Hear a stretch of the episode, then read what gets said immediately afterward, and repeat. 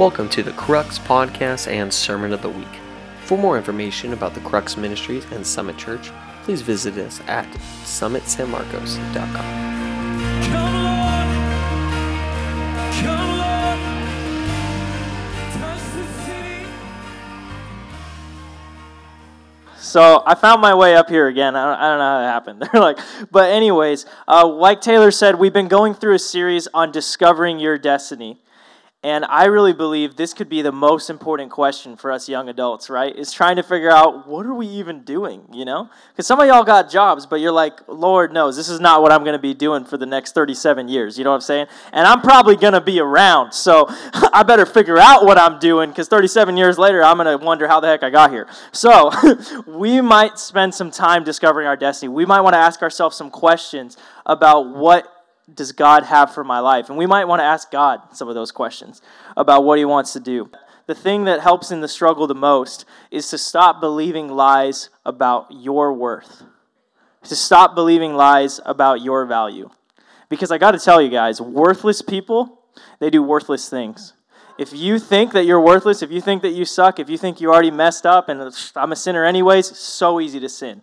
It's like really easy to engage in that bad habit again because you've already gotten yourself worked up for it. You just know that you're that type of person, that you just have that addiction, right? Worthless people do worthless things. And to say it more correctly, people who believe that they're worthless will settle for worthless things. I ain't gonna settle. do you believe you're worthless?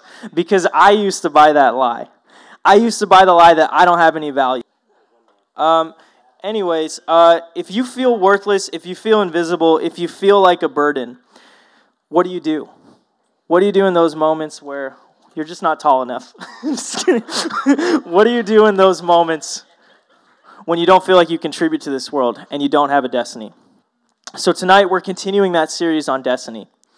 Tonight, I want to share some keys with you to ensure that your story, that your life has a lasting impact. And it starts with believing that you're valuable. It starts with undoing the lies. And so, first, a word on how the lies grew in my life. So, when I was a kid, I was like nine.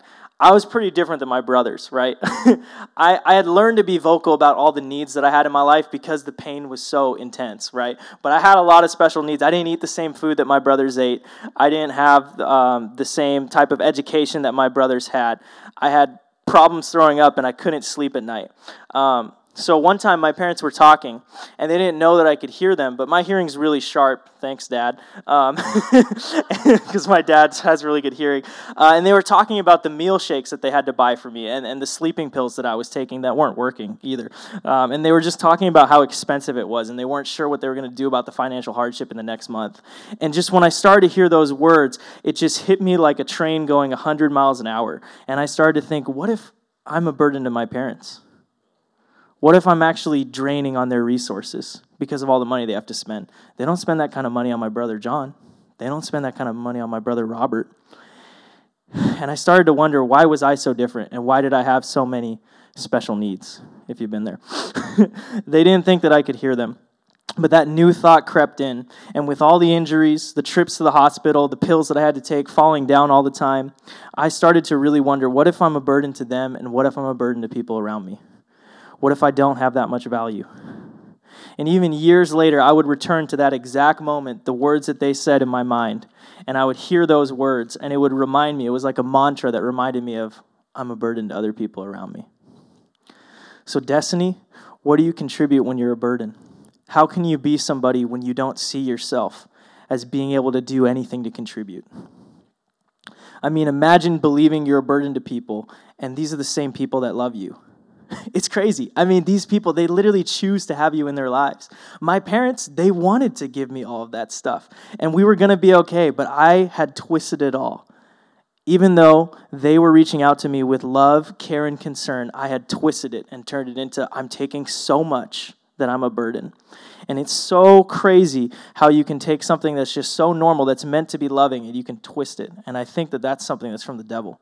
And I want you to know that I figured out that it was a lie that your life is not just a net negative for people around you. You're not just some toxic force or human being that just sucks resources, right? You might be able to bring sorrow into someone's life, but even that can't nullify the amazingness that you bring to this earth, and certainly not the potential that you have. Certainly not for me. There was no learning disability that could keep me down. There was no amount of feeling a burden that God wasn't able to speak to. And I want you to know tonight, because I didn't have enough people tell me, that you matter. I don't know if I'm straight up stealing this quote from someone else, but there's a quote that I love that's close to my heart that's helped me in my journey, and it's The world is better with you in it. And that's our title tonight Better with You. This world is a better place because you're in it. It's better. It's so good that you were created for this exact time right here, right now. There's actually no one else who can flourish in the circumstances that you are living in, in the family and with the struggles that you have. I want you guys to know people see me as a really strong person, and Lord knows I've been through some stuff, right? and sometimes that makes you strong, right? But what you're going through would crush me. I wouldn't be able to handle it. It would crush anyone else. There's really only one like you. And you got to be the one to do this. You got to grab your destiny. You got to start seeing your worth because there's only one person who can flourish there. There's only one person who can God can raise up to be a deliverer there. There's some family members that you have and they're they're not going to believe if it's not you. That's just how it is. People could share with them on the streets. God might be able to work in their lives. He might raise up someone else, but He has placed you in that place, in that moment, and you get to partner with Him if you want to. Don't miss it. Your life has always been meant to matter. And what I want to encourage you guys is each and every birth that I've seen is a miracle, right? We see in Luke 166 about the birth of Jesus. All who heard the news of Jesus were wondered and astonished. If a miracle brought his birth, what on earth will this child become? Clearly, God's presence is upon this child in a powerful way. And I know we think here that it's just talking about the virgin birth of Jesus. But show me a birth that is not a miracle. Show me a birth where God was not intimately involved, and I will show you a life that doesn't matter. I will show you a life that has no impact. In Psalm 139 14, we see that God is intimately, intimately involved with all of our births. It says, You form my innermost being, shaping my delicate desire inside. Oops, I added a word. That's exciting. And my intricate outside, and wove them all together in my mother's womb. I thank you, God, for making me so mysteriously complex. Everything you do is marvelously breathtaking. It simply amazes me to think about how thoroughly you know me, Lord. You even formed every bone in my body when you created me in the secret place, carefully, skillfully shaping me from nothing to something. So I got to tell you, like we were talking in the, you know, during the music tonight, God knows you better than you know yourself. And if you don't see yourself as as valuable as he does, then you might need to humble yourself and bring your estimation of yourself up to the way that he sees you.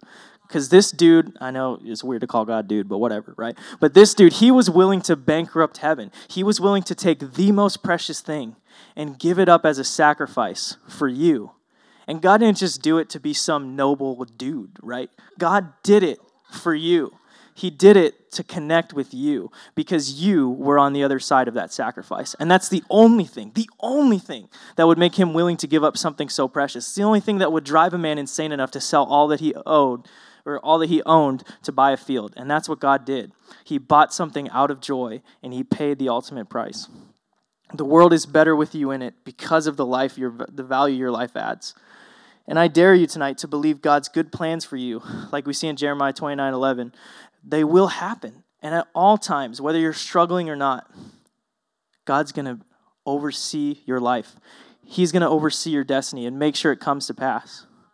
And what I want us to know tonight, one of the things that I want to go over, is I want you to know that there's a conscience on the inside of you. And some people think it just stops there. But if you're a believer, if God's inside of you, Holy Spirit's inside of you, He doesn't just exist to let you know when you're doing something wrong, but He might, right? you find yourself in one of those paranormal activity movies, you might start feeling a little weird, right? But He is actually there also to convict you of your worth and your righteousness, of your value that you have to God, your God given identity as a son and a daughter. And I want you to know that every son and daughter who's a son and daughter of the king, there's a leadership authority transfer in that moment. But only a son who believes that he has value and deserves that he is meant to rule is actually going to walk in it. A father could even try to promote him and say, It's time for you to walk in your destiny. And the son could say, No, I'm not worthy of being a royal. You were always born a noble. You were always born a royal. You are my daughter. You are my son. How could you possibly not rule and reign? And it's not to say that we're going to rule and reign in praise of God, but God has raised us up in authority to take authority over this world and to enforce the supremacy of Jesus Christ. So your life adds value because you're a son, because you're a daughter. Every city that you're a part of, San Marcos, every friend group that you're in, every family that you're in, every church that you're a part of, even if you're living in rebellion, if you're afraid, if you're in the wrong place, there's still a value that you bring. And there's no amount of rebellion and compromise that can undo that value. God still sees that value, and He has so much mercy and power and grace attached to that value. And I want to show you that in the Bible. So if you still got the little type of Bible where you flip it, why don't you turn with me to Genesis chapter 18? We're going to look at verse 23, and I do not think we're going to read this whole passage.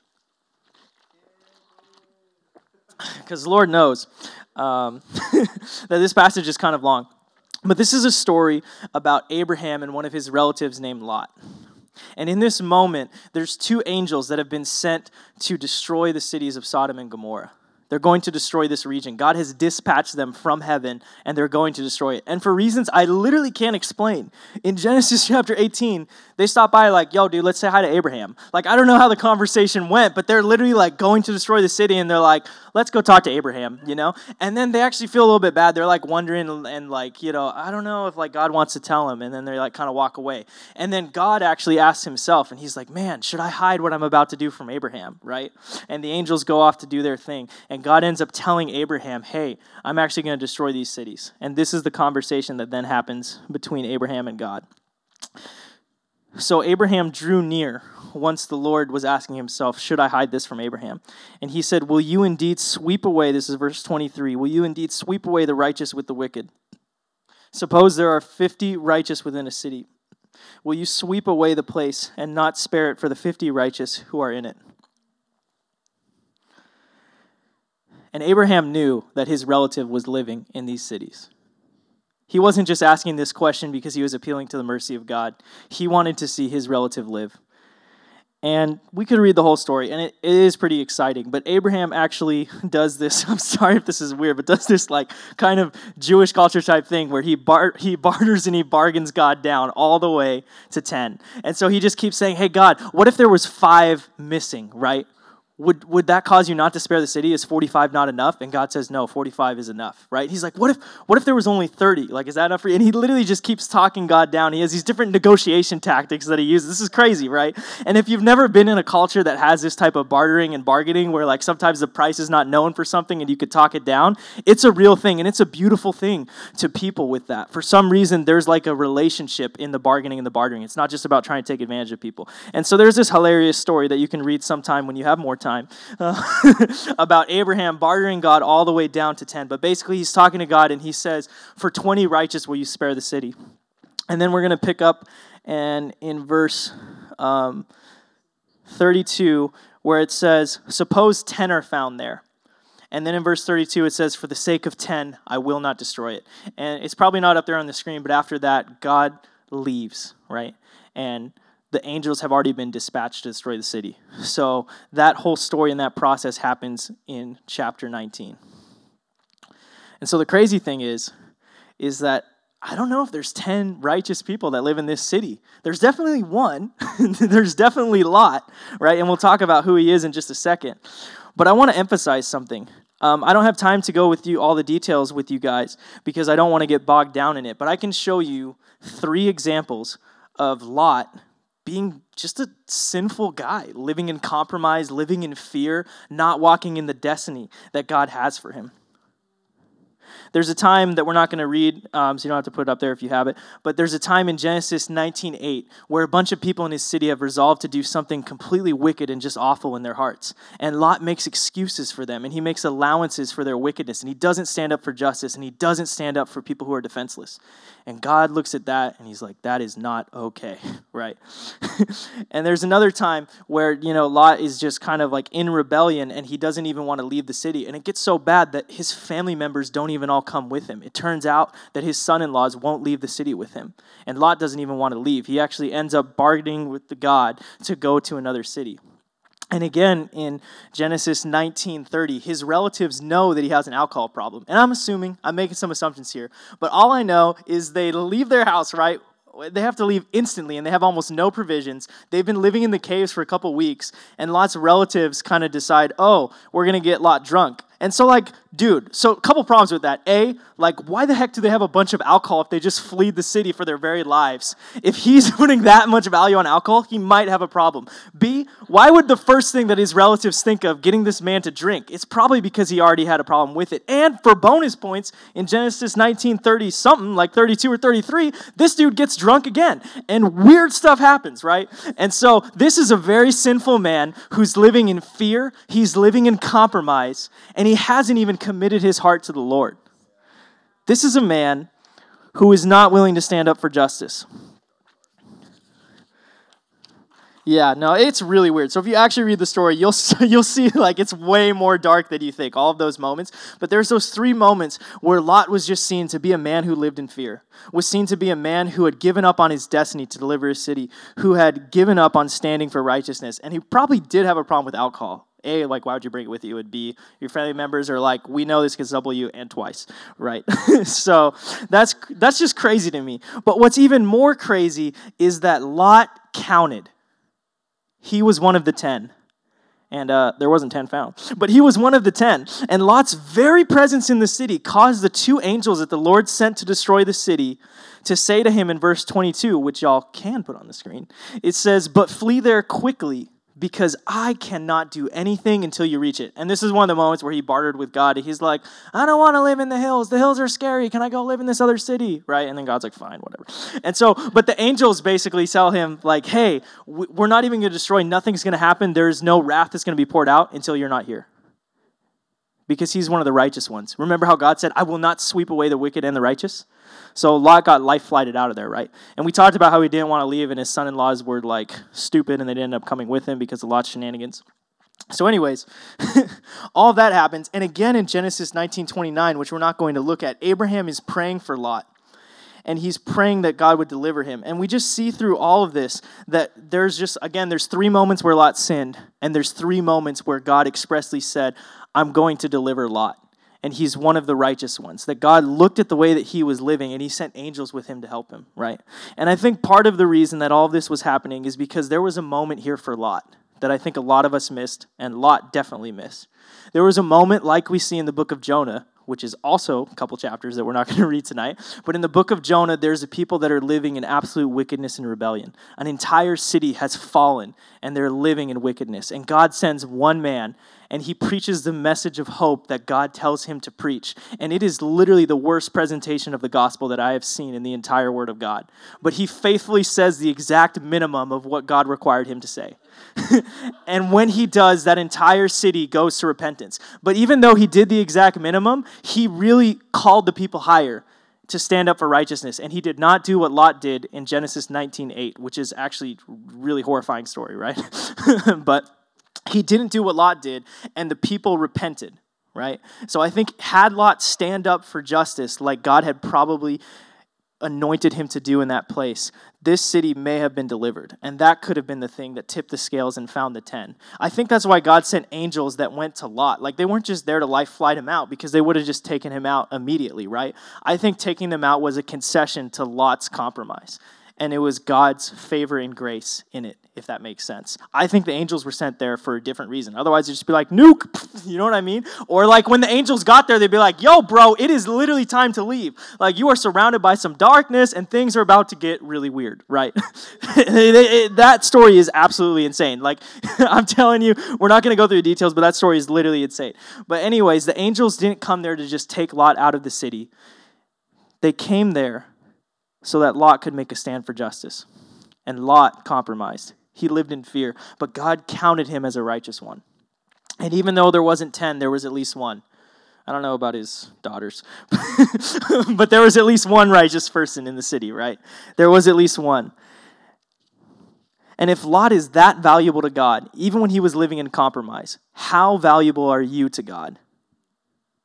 If the world was much better with Lot in it, especially because an entire city was not wiped out because that dude lived there. So their quality of life was extended and increased by his very presence, right? How much more of great value is a son of God, is a daughter of God? Can I find 10 righteous people in San Marcos? Right? And it's not about a formula, right? Their city was probably a thousand people or something like that. Some scholars can fight over how many people live there and like proportionally, like the percentage of righteousness, right? I don't know about all that. That's weird. It's not about a formula, but how much more would God look at a son of God? Lot was someone who was an old creation.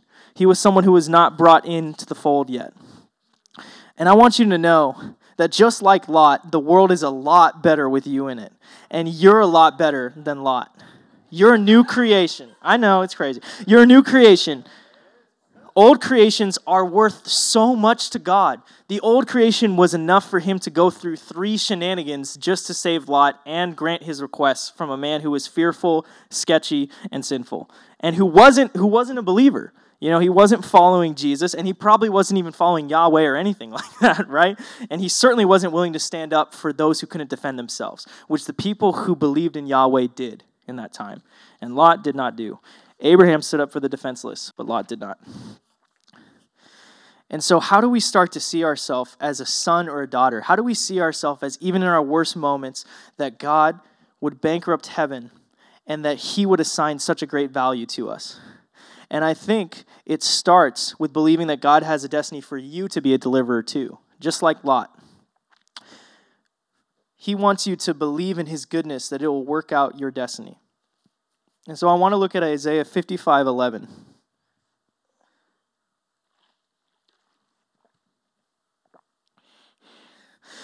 So is my word that goes out from my mouth, says the Lord.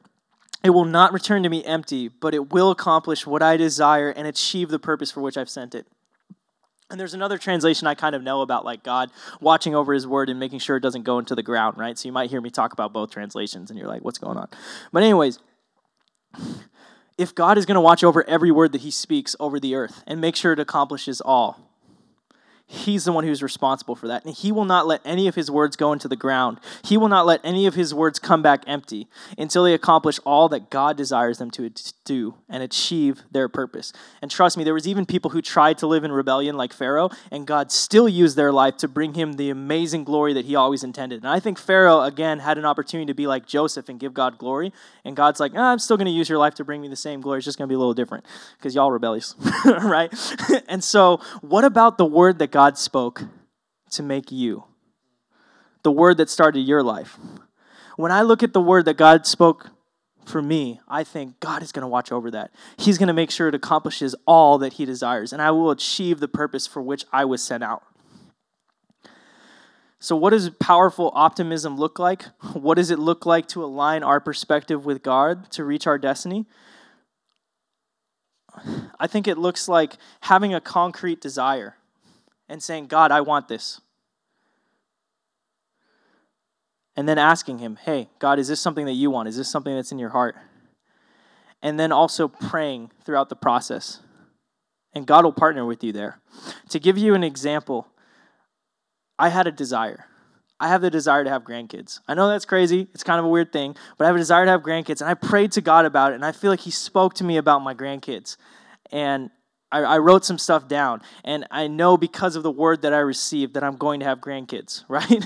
and so that's one of those things where this is a desire. I brought it before the Lord. He showed me that it was in His heart, and then I I'm going to do everything in my power to make sure that what I've heard happens. And in the whole process, I'm going to pray and ask God for new direction and strength as I partner with Him to see that dream become a reality.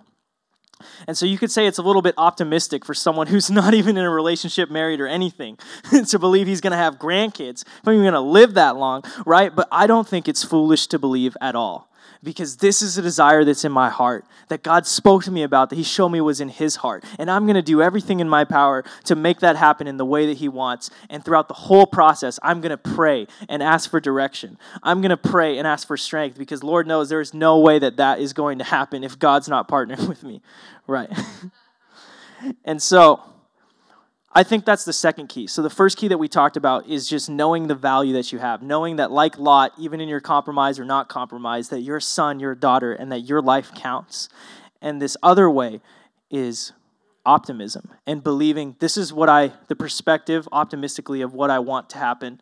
I'm going to ask God if it's in his heart then I'm going to make every, make it happen with my power. I'm going to do everything I can to see that to its fruition. And then pray for God, pray to God in the whole process, asking Him for direction and strength to do it.